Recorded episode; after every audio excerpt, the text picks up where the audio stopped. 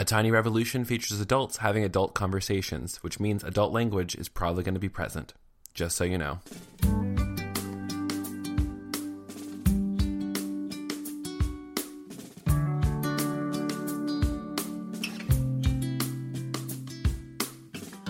A man is selling fable like he has always done before. Something scrapes on a table. Someone is settling. And I don't know how I found you. There must be millions here at least. But I wrap my arms around you. Deep in the belly of the beast.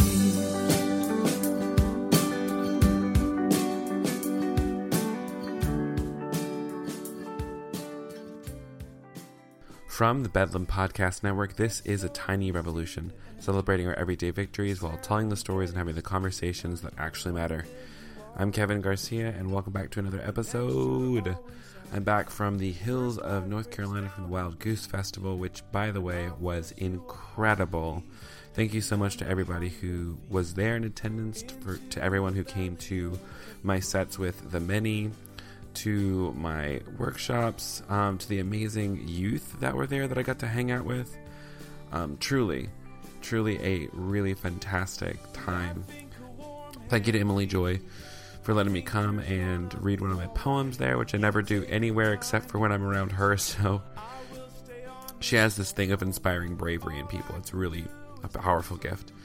Um, but I honestly like I uh, I came back feeling so refreshed and um, just feeling really, really good about uh, my process and my direction and things that are going on in my life and where I'm headed in the next season of life. So, um, as like kind of a matter of like full disclosure, I wanted to share with you guys. I decided to defer my enrollment at Candler School of Theology this fall. It was a matter of both trying to figure out vocationally where God is bringing me, and on top of that, um, financially speaking, I um, I, I, don't think I can afford to go to school full time and also be able to pay my bill.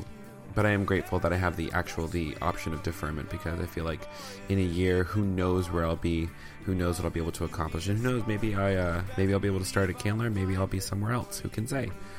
I feel really good about making that decision for myself, especially after um, listening to the advice of people wiser than me and taking time to really pray about that. So thank you for your support in them. Thank you for your prayers. I know that I've reached out to some of you and you guys have been nothing but wonderful. Anyways, um, I don't really have a whole lot of big fat announcements coming up. Those I had a whole lot going on this summer. Things are beginning to slow down a little bit for me, but coming up in the next few months. There's a lot going on. So when October hits, we're kind of going to go on another whirlwind. So coming up, I am really excited to announce that I'm going to be leading worship at the GCN Youth Conference. That is the first ever GCN Youth Conference they've ever put on. It is the weekend of October 13th, 14th, and 15th. So if you're listening to this and you're an LGBTQ youth out there and you're looking to connect with other LGBTQ youth, regardless of whether you're a Christian or not, I know that this would be an amazing opportunity to connect with other people and get some really cool fellowship, empowerment, all of those things. You can find out all the information at gaychristian.net. I'll be posting more information to my website as soon as it is available, but I'm very excited. And then just a little bit over a week later in Chicago, there's the Reformation Project National Conference in Chicago. And the Reformation Project National Conference is a conference that's both inspiring, informative, educational, relational. I don't know if I can get any more amazing adjectives to go with it, but I've been to every single conference since the Atlanta conference, and every single time it has proved to be just an incredible space for people to come, learn, and um, really start to step into the freedom that they've always been promised as children of God. So, um, if you've never been to a Reformation Project conference, I, I highly recommend it. Um, I learned some, like, yes, I'm going over a lot of some of the same information, but honestly, I'm learning something new every single time. It makes me a better advocate and it makes me more connected with my community. So, whether you are a queer Christian, you are a straight ally, you are somebody who's looking to just connect more with queer individuals from across this country and learn more about the struggle for queer inclusion in the, the modern day church, I definitely highly suggest you get yourself to Chicago on October 26th through the 28th. Information for that is at reformationproject.org slash Chicago. Okay, now that I have talked you off, I want to share. So this conversation, I'm so excited to share. It's so delightful. Um, I'm talking with my friend Bobby Jo Valentine. He and I met at GCN this past year, and you know we're in soundcheck together. And I was just like, I want to have him on my podcast because he's just too fun, too kind. Like it's just he like you can't help but smile when you when you meet him, and his music is delightful as well. And that's the music you heard on the front end of this podcast, and you're going to hear intermittently throughout the interview with him. So let me just read you a little bit about him. Bobby Jo Valentine was born into a Baptist church with strict lines and sharp edges, and coming out of that culture to discover who he really is, uh, he's now a believer of a, of a, of a different sort a believer in the wild and strange, mystical nature of the world. Faith has come to mean something much deeper and wider and less cut and dry than when he first started. Bobby now finds that he has just as much to learn from the people who believe differently than he does than the ones who do. Um, he travels the country and plays at different festivals, at different conferences that he's invited to. He's played at Wild Goose, which I, which I just came from. He's been at the GCN National Conference a couple times. He has been at the 2016 Emerge Conference, the Kinship Festival, the annual UCC Gathering, and much, much more. Bobby Jo is a performer and a proud supporter of equal rights for all people and he believes that we're all in this together and that the arc of the universe is long but bends toward justice. Can I get an amen? Hallelujah. In this conversation, we'll be talking about Bobby's new album, Fox Eyes Whale Heart, which is available worldwide on iTunes and on his website.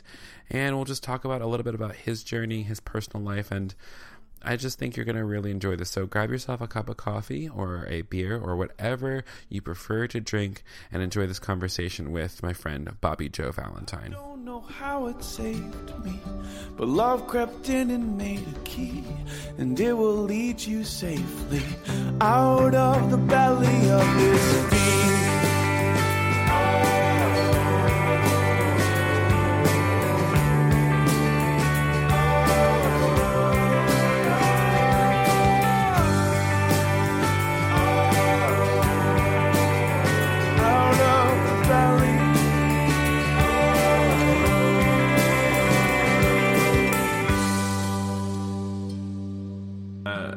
Know. Give me like, just give me like the snapshot version, some snapshots from your life that like, what what people should know about Yeah, you.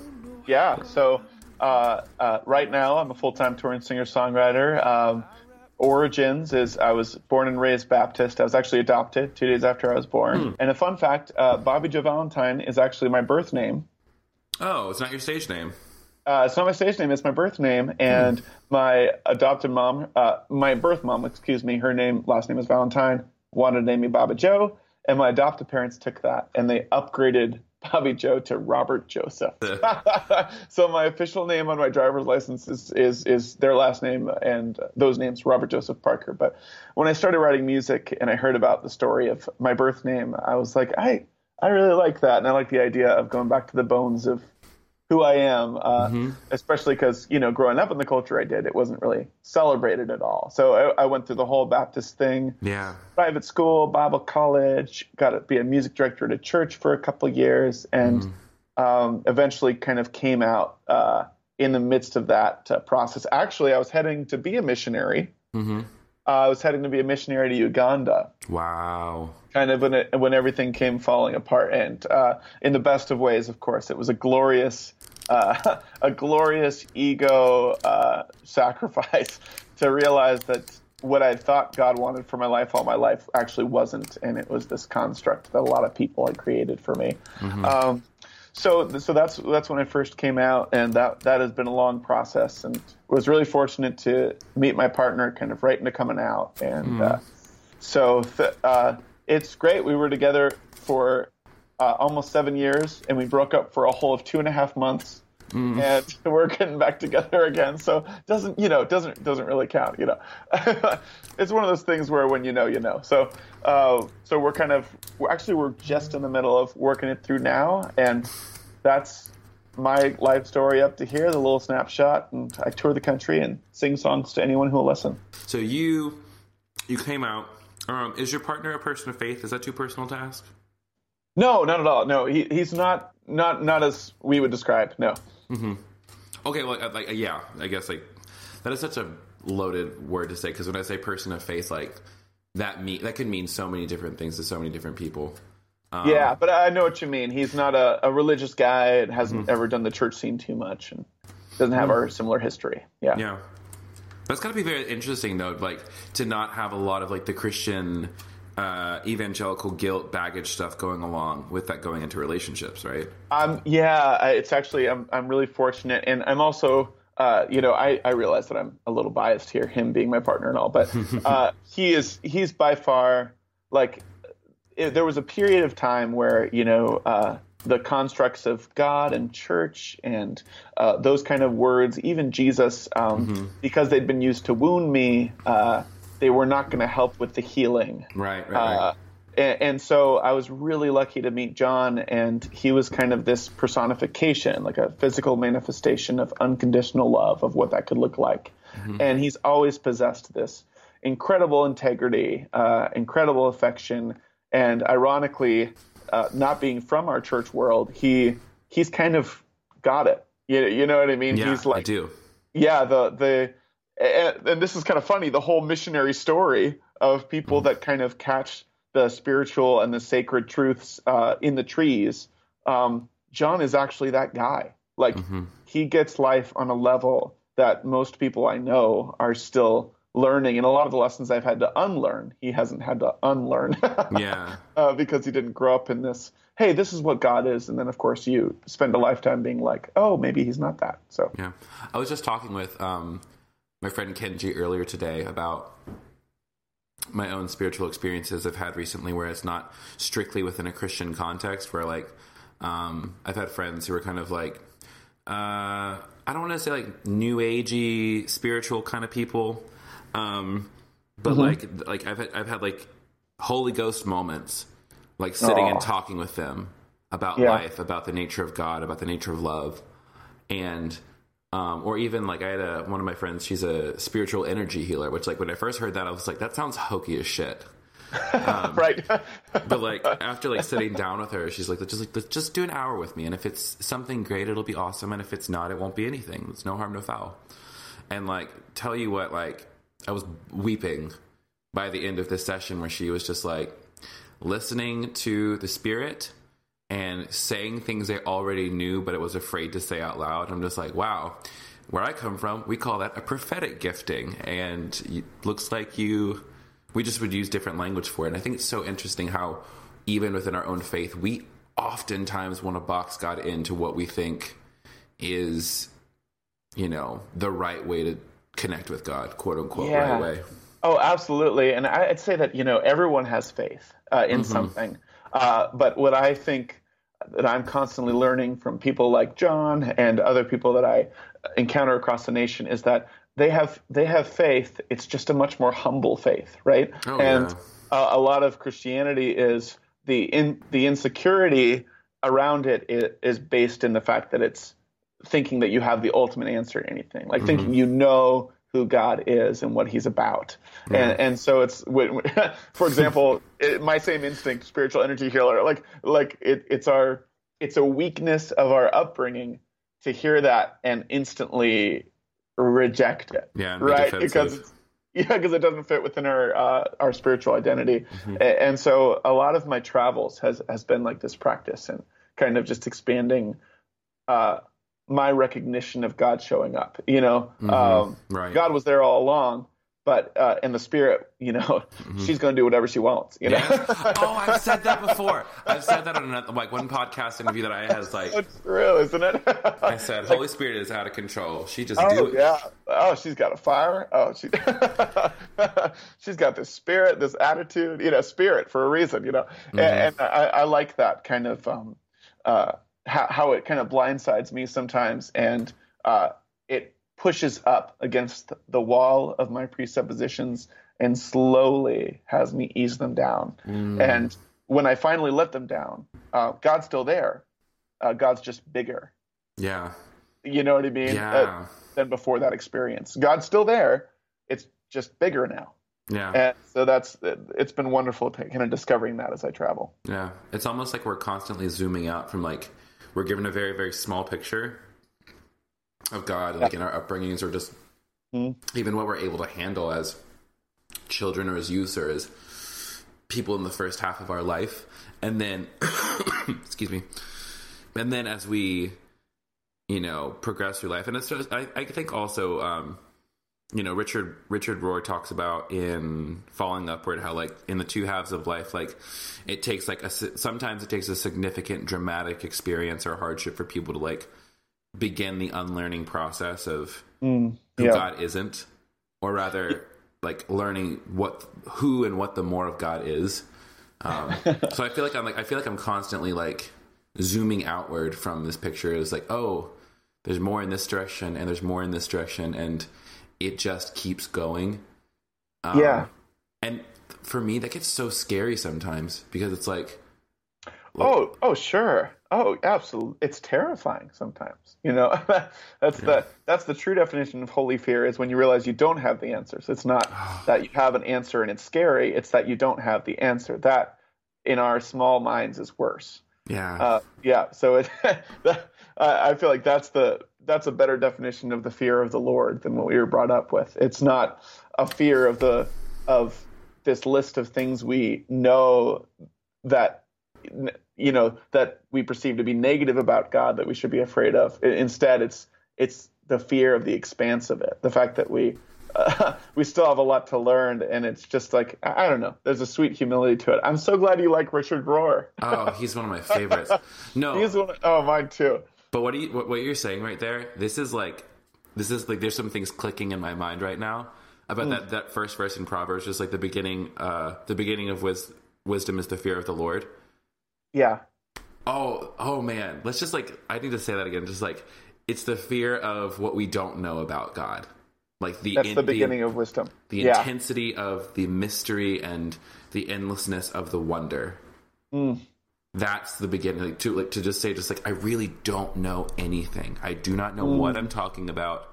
But yeah. And wisdom doesn't begin without that. Like without right, yeah. that, you're not a student. You're this quasi uh, studentish teacher that's just wandering around trying to affirm things they think they already know. But if if instead you're like, whoa, mm-hmm. I I don't know so much about the sacred nature of the the world around me and mm-hmm. and and the God behind it. Mm-hmm. Uh, th- like th- then you can really be a student. Then you can really do some serious learning. When the winds of life start hurricaning, there's barely even time to touch the ground. There is so much beauty, so much pain, but I'm learning not to separate the sounds.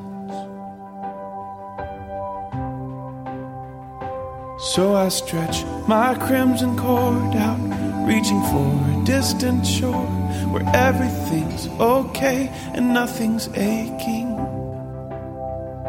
And it's a long way across Jordan. There are boats, I can't afford them, so I'll float to where the current takes me. And sing along, let it go. It's not easy, I know, but life's a gift. Then it goes, then it's gone. So sing along. I, I think that, uh, you know, funny mentioning Richard Rohr, uh, you know how he says when he talks about opening yourself up to the. Uh, to the sacred nature of the world, how it takes either a great love or a great sadness. Yes. Yeah. Uh, I love that. And I also think that he might be just kind of democratizing a little bit when he includes great love with great sadness. like, mm-hmm. I think for a lot of us, it's the great sadness. Yeah. Um, that because we uh, as kids have been taught this very specific construct, so that needs to be lost. It's necessary mm-hmm. to have this tragic loss of it before we can even start constructing anything again. Um, and so for me, that definitely came once, uh, uh, without going too much into the nitty gritty details. I was uh, uh, finished school, finished being a music director for a couple of years, and, and I was heading to be this missionary to Uganda. And I was working with a, going to go work with a very specific family. And this family, when they found out I was going to come and work with them, called me and said, Hey, we hear that you're single and you're heading to Uganda. Our daughter is Oh. also single. and wouldn't you wait, know wait, it? wait, wait, wait, Before you even got there, they're trying to match you up with their daughter in another Oh, country. oh, it wasn't just that. It was no. She was in the states, uh, but she was touring. She had gone to Bible college, same as I did, and she was touring the country, raising support to be a missionary to Uganda. Right. So obviously, it was written in the stars for us to be together because we were the only people heading The book of love and the book of life, like same, same, right? exactly, exactly. So, um, so being the uh, at the time, having been taught to read life circumstances and the Bible almost like a horoscope.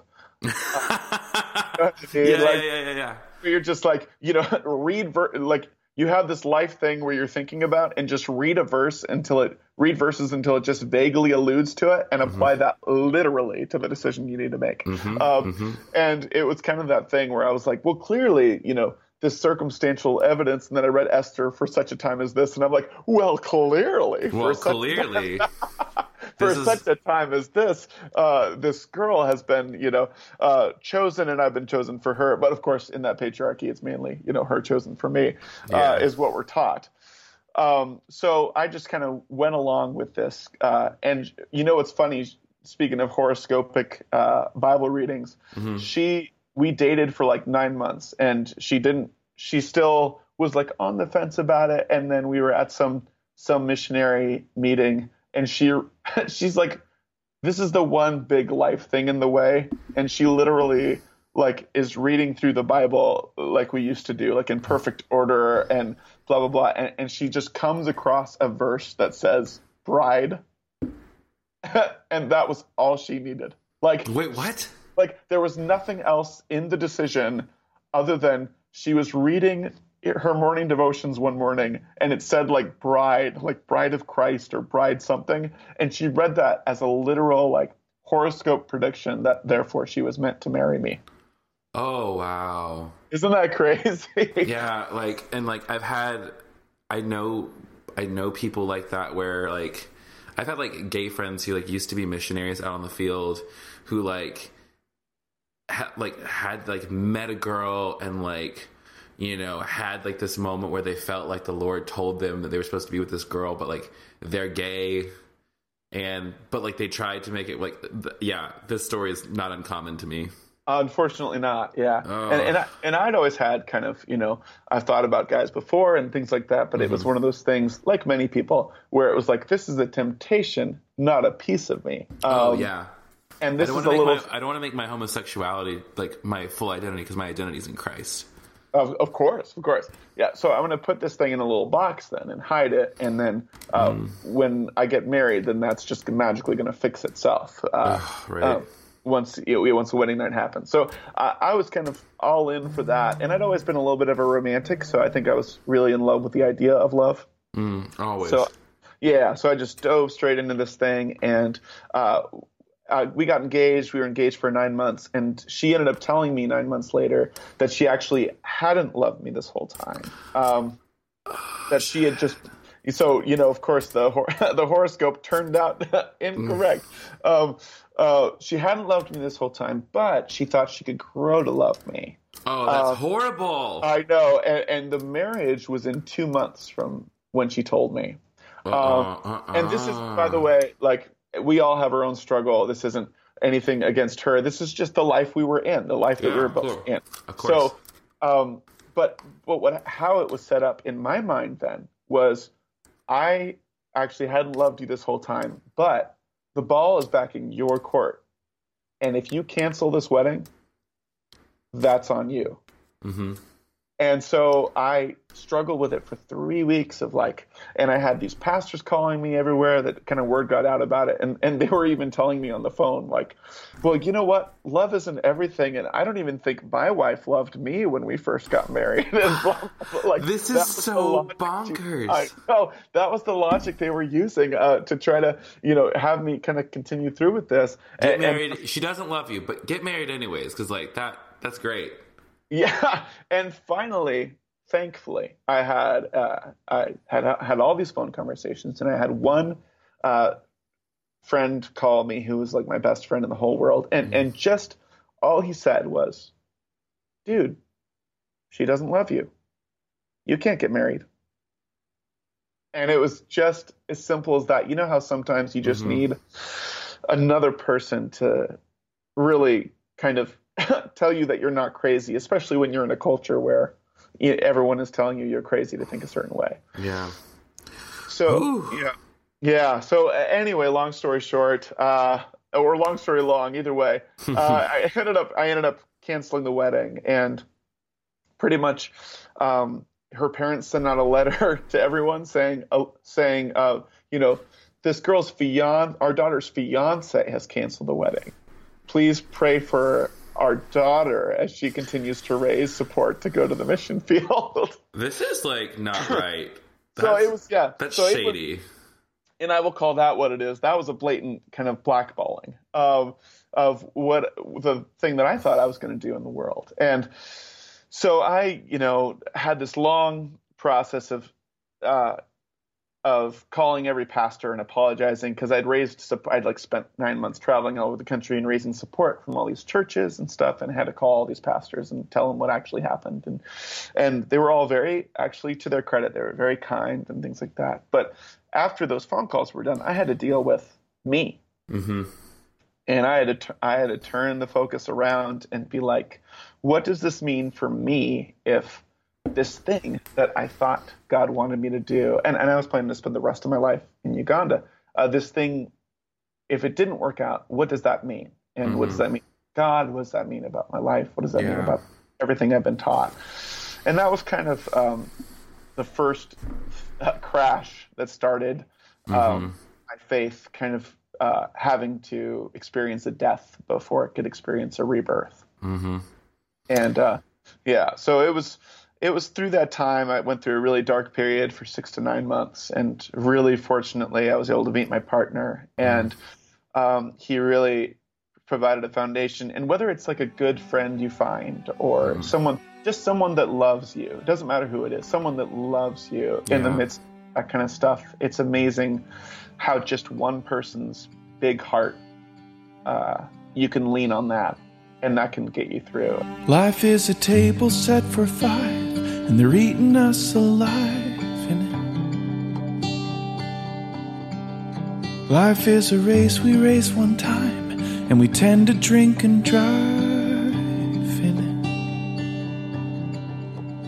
And we'll travel any other path except the path that leads us home. We're breaking more than just our bones breaking more than just our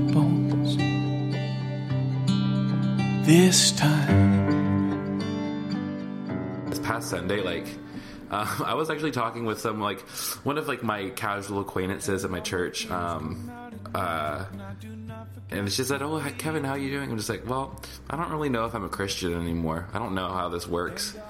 Um, and she's like, "Well, what do you mean?" I'm just like, "Sometimes I doubt the divinity of Jesus, but you know, small potatoes, right?"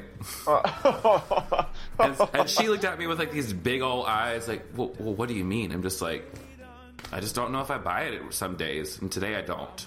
Like, Mm. to, I said tomorrow maybe I'll feel differently. Mm. um, but it's um, I take comfort in the fact that it's kind of like what you said, like one person's heart for you to lean on can be like all you need, and I think that's what's really cool. It's what's really cool about really good religious community is that the the days that you don't believe or the days that you're struggling to have faith, it's like your community believes for you, and your community Yes, like is yeah. carrying that kind of weight with you and saying like, you know what, today I'll say the creed for you. You know, today mm. I'll I'll say the prayer and light the candle for you.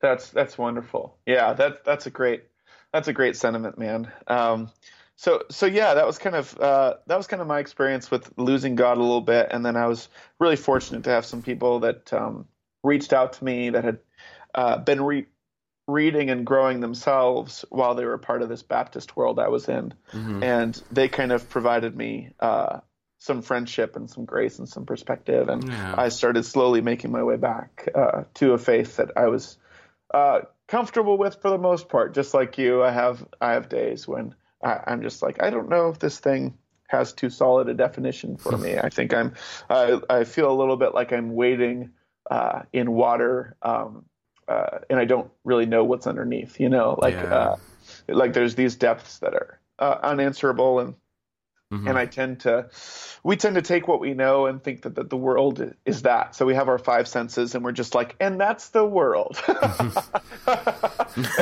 it's like, yeah, we wake up and we just, whatever we've walked through, you know, unless we had our Facebook or our news or our showing us evidence of something else, that would be the whole universe to us. The world would be flat if it wasn't for, you, you know, Yeah. some sort of explorative uh, sciences, because that's all that that's all that people experienced it with. Um, so I, I feel like God is the same way with me. It's like some days I uh, feel the presence of something greater than myself, and I can lean back on it, uh, and and and I kind of feel that weight and that embrace. And then there's other days that um, it's just like I uh, I don't. I, it's not that I don't know if there's any truth. I don't know if I struggle with that, uh, but I don't know if I feel like I still have a lot to learn about the expanse of truth and um, how all these different uh, belief systems um, come into play to what's objectively true. And, and I have a feeling that uh, all of us from all religions and all faith backgrounds are just going to be a little bit surprised uh, when it comes to uh, post life consciousness. And I look forward to that. Yeah, I, I look forward to that mystery, I guess. Yeah. What do you think happens after we die? You Just know, I, I've never asked anybody this question, but I feel like you would have like at least a decent, maybe. do you have a decent idea? Have you ever had a near death experience? Tell me everything I everything have you a know. pretty decent maybe, Kevin. I do. Uh, no, I'm just kidding. Um, I I don't actually. I've never had a near death experience, but um, I do. uh, I do really believe that there is something that happens after we die, and more than just like as a hobbyist. Like I, I think it's such a a great thing to hope for. yeah. Um, and uh, and it seems to me that all of this uh, energy and identity has to go somewhere. hmm Um, but I kind of like the idea of um, the how the the idea that the vision of the self now, with all of our kind of ego and ideas and need to own and possess and, and have our own opinions and stuff, um, that that idea of the self uh, enlarges. Hmm And I like the idea that we're invited into some sense of unity, that when we die, uh, our spirit uh, goes somewhere where it's not, it's not like just us, but now nobody. You know, you know like like the invisible floating spirit. I, I don't know if it's going to be that or if it's going to be this invitation into something much uh, bigger. And our our memories and our relationships and our consciousness. Like I I like the idea of heaven being that once we die, we're offered something better Yeah. than what we can understand right now. And a lot of people uh, are just like, well, it's like you'll eat an apple, but it'll be even more delicious. and you know, oh, or great. and all the streets well it just like you know uh, a lot of the biblical imagery is like and all the streets were gold and all, it was like it was like these people trying to trying in their cultural language to say it was as good as you can imagine um, and and even more so and and so I kind of hold out hope that that's that that's what's going to happen that we're going to be all pleasantly surprised and invited to um, invited to participate in something really wonderful. Um, have you ever have you ever witnessed someone pass away? No, I've never. I've I've seen I've seen a dead body, um, and I have a friend who had a near death experience, but um, I uh, I've never actually seen somebody die in front of Can me. you, can you tell that story, or is that his story to tell? Um, I mean, it, it was pretty basic. The what he described it to me, like he was in uh, a really bad car accident. Um, on his way to the hospital, he his like heart stopped, um, and he said that when he apparently like he was dead for a couple minutes, but he said like before he woke up again, he said like all I felt he's like he's like I was just in this really bright place, and I was mm. very much at peace, and I was very happy. Mm. I was like, whoa. And he's like, and then I woke up, and that was the whole deal. Yeah. And I'm like, that's so crazy. Yeah. I, just- I think that's wonderful. Yeah. Yeah. So it's something that we can hope for. That's something mm. I definitely hope for. But uh, I, I've kind of let go after my Baptist roots. I've, I've let go for a, a need of knowing, you Yeah. know, uh, or having this one thing and being like, this is my brand of tea. You know what I mean? Like, like this, this is exactly what I think happens before we die. I, I like to Yeah. just be like, I'm, I'm gonna try to stay open so that uh, if there is something after death, and if my eyes close for the last time, and uh, and my awareness reawakens somewhere else, I hope that my heart is open enough that however that is expressed to me, I can receive it. Um, Dang. And that- you know what I mean? yeah. That I'm not I don't I don't dismiss it or I don't reject Mm-hmm. it because it doesn't fall in line with what my idea was of a of a good time, so to speak. Yeah. of a good time. Heaven. It's a good time, you guys. It's heaven, colon. We should really get on the marketing team for that. Yeah, that's right. The the heaven marketing team. You know, we haven't talked about it all in this entire conversation. Yes. Let's you're, talk. you're well, like you're you're a musician, and Yeah. That's yeah. what you do with your life. Um, what's uh, what has been the most challenging thing about being an independent musician and someone whose music doesn't exactly fit like, um, like the broader market? It's like it's not pop radio music. It's like heartfelt storytelling. Um, so how do you? What's been the hardest part about just being in the world that you are musically? Yeah. I think the hardest part for me is keeping my heart open Hmm.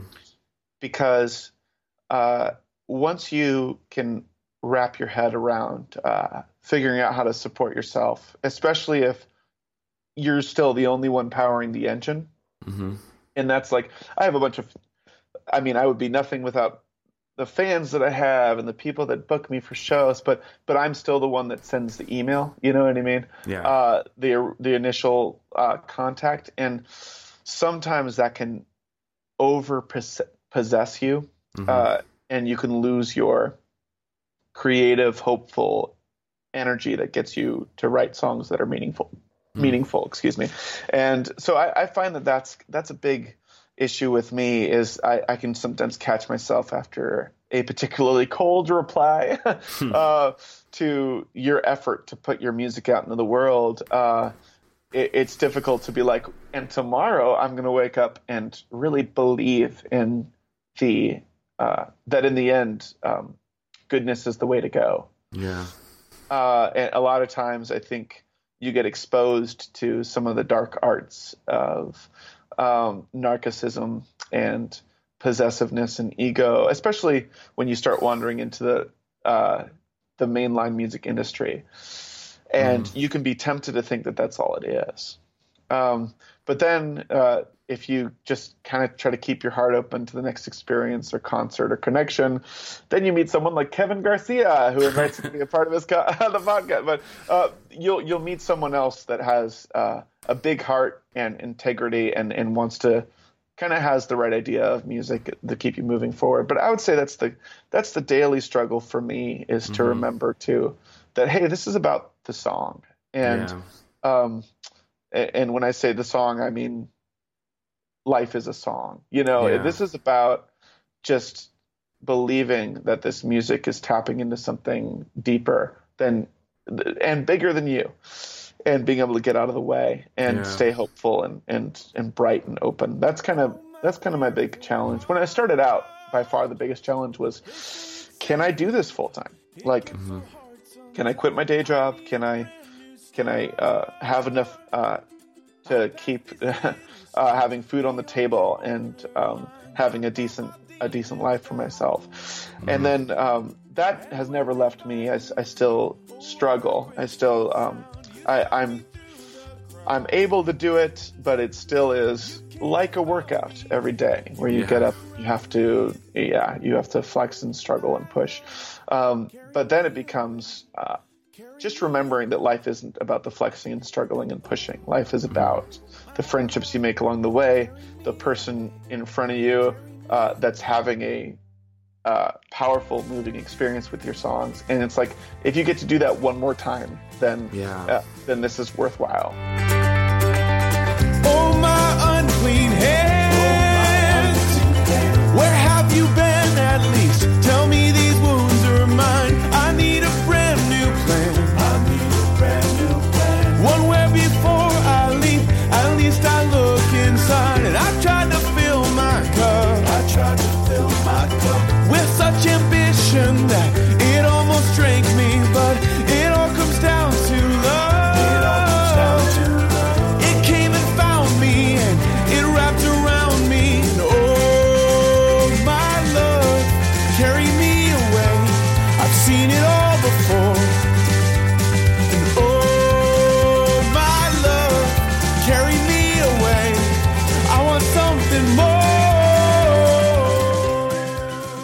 Best revolution is the one that starts like when you get up in the morning and decide that the world in directly in front of you is going to be positively affected by who you are.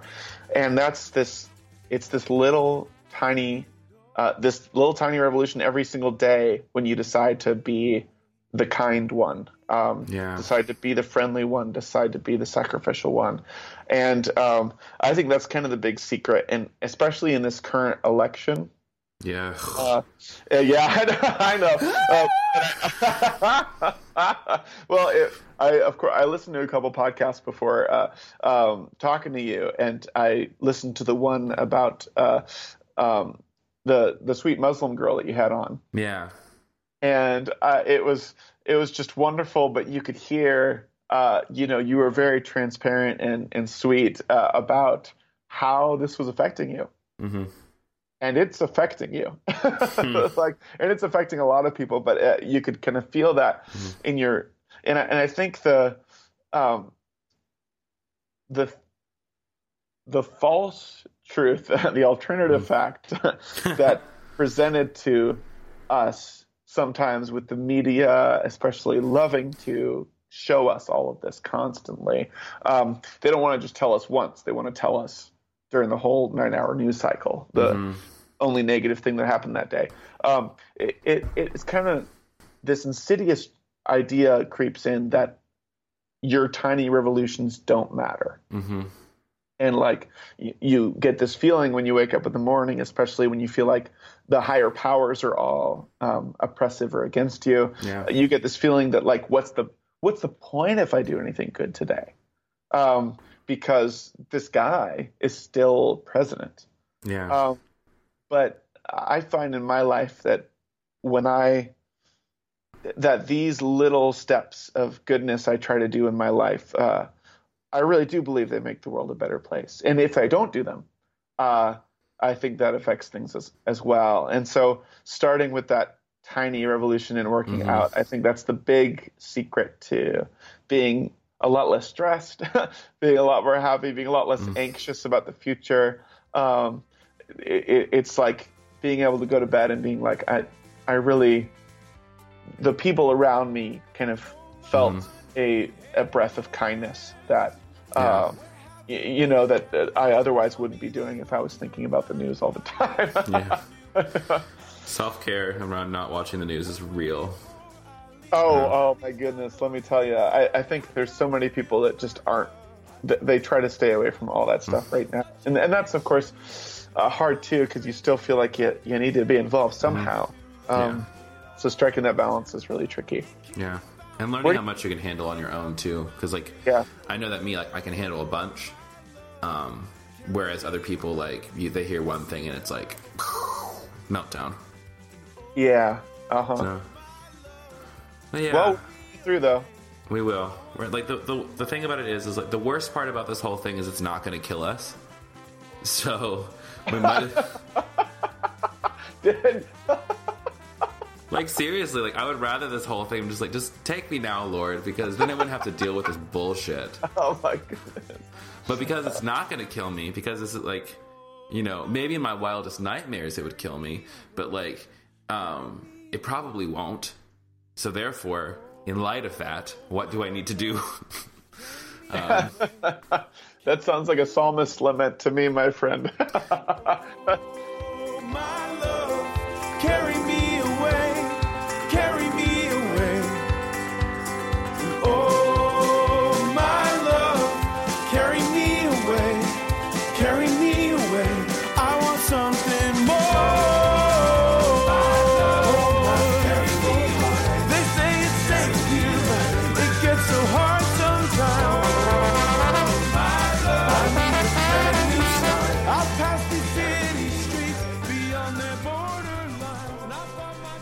conversation with a very charming and lovely Bobby Jo Valentine. You can connect with him over on his website, bobbyjovalentine.com, as well as over on facebook.com slash bobbyjov, on Twitter at Bobby Jo. Apparently there wasn't enough letters in there, so it's just Bobby Jo Valentin. Good for him. Good for you, Bobby. And also be sure to pick up his new album, Fox Eyes Whale Heart, which is available on iTunes and on his website.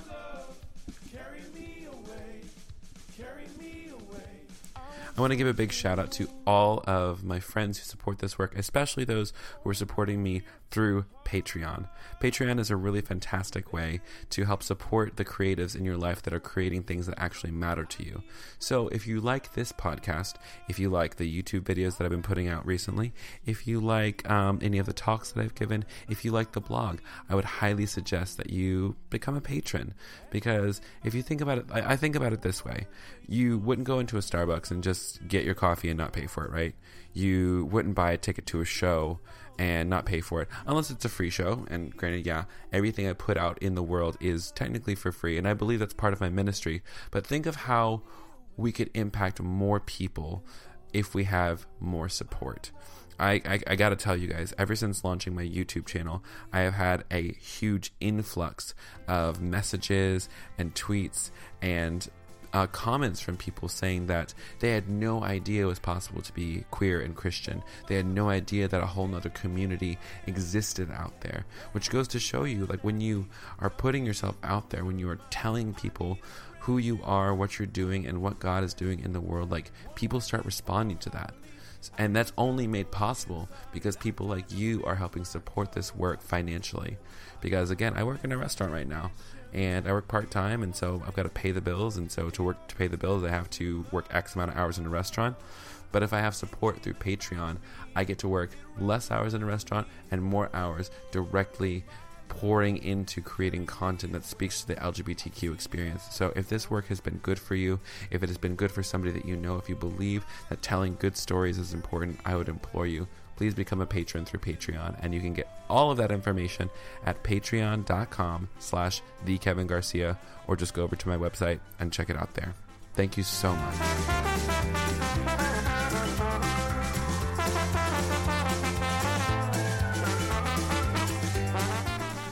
Special thanks to my friend Jonathan Gilpatrick for his production assistant on this podcast for helping balance out the sound.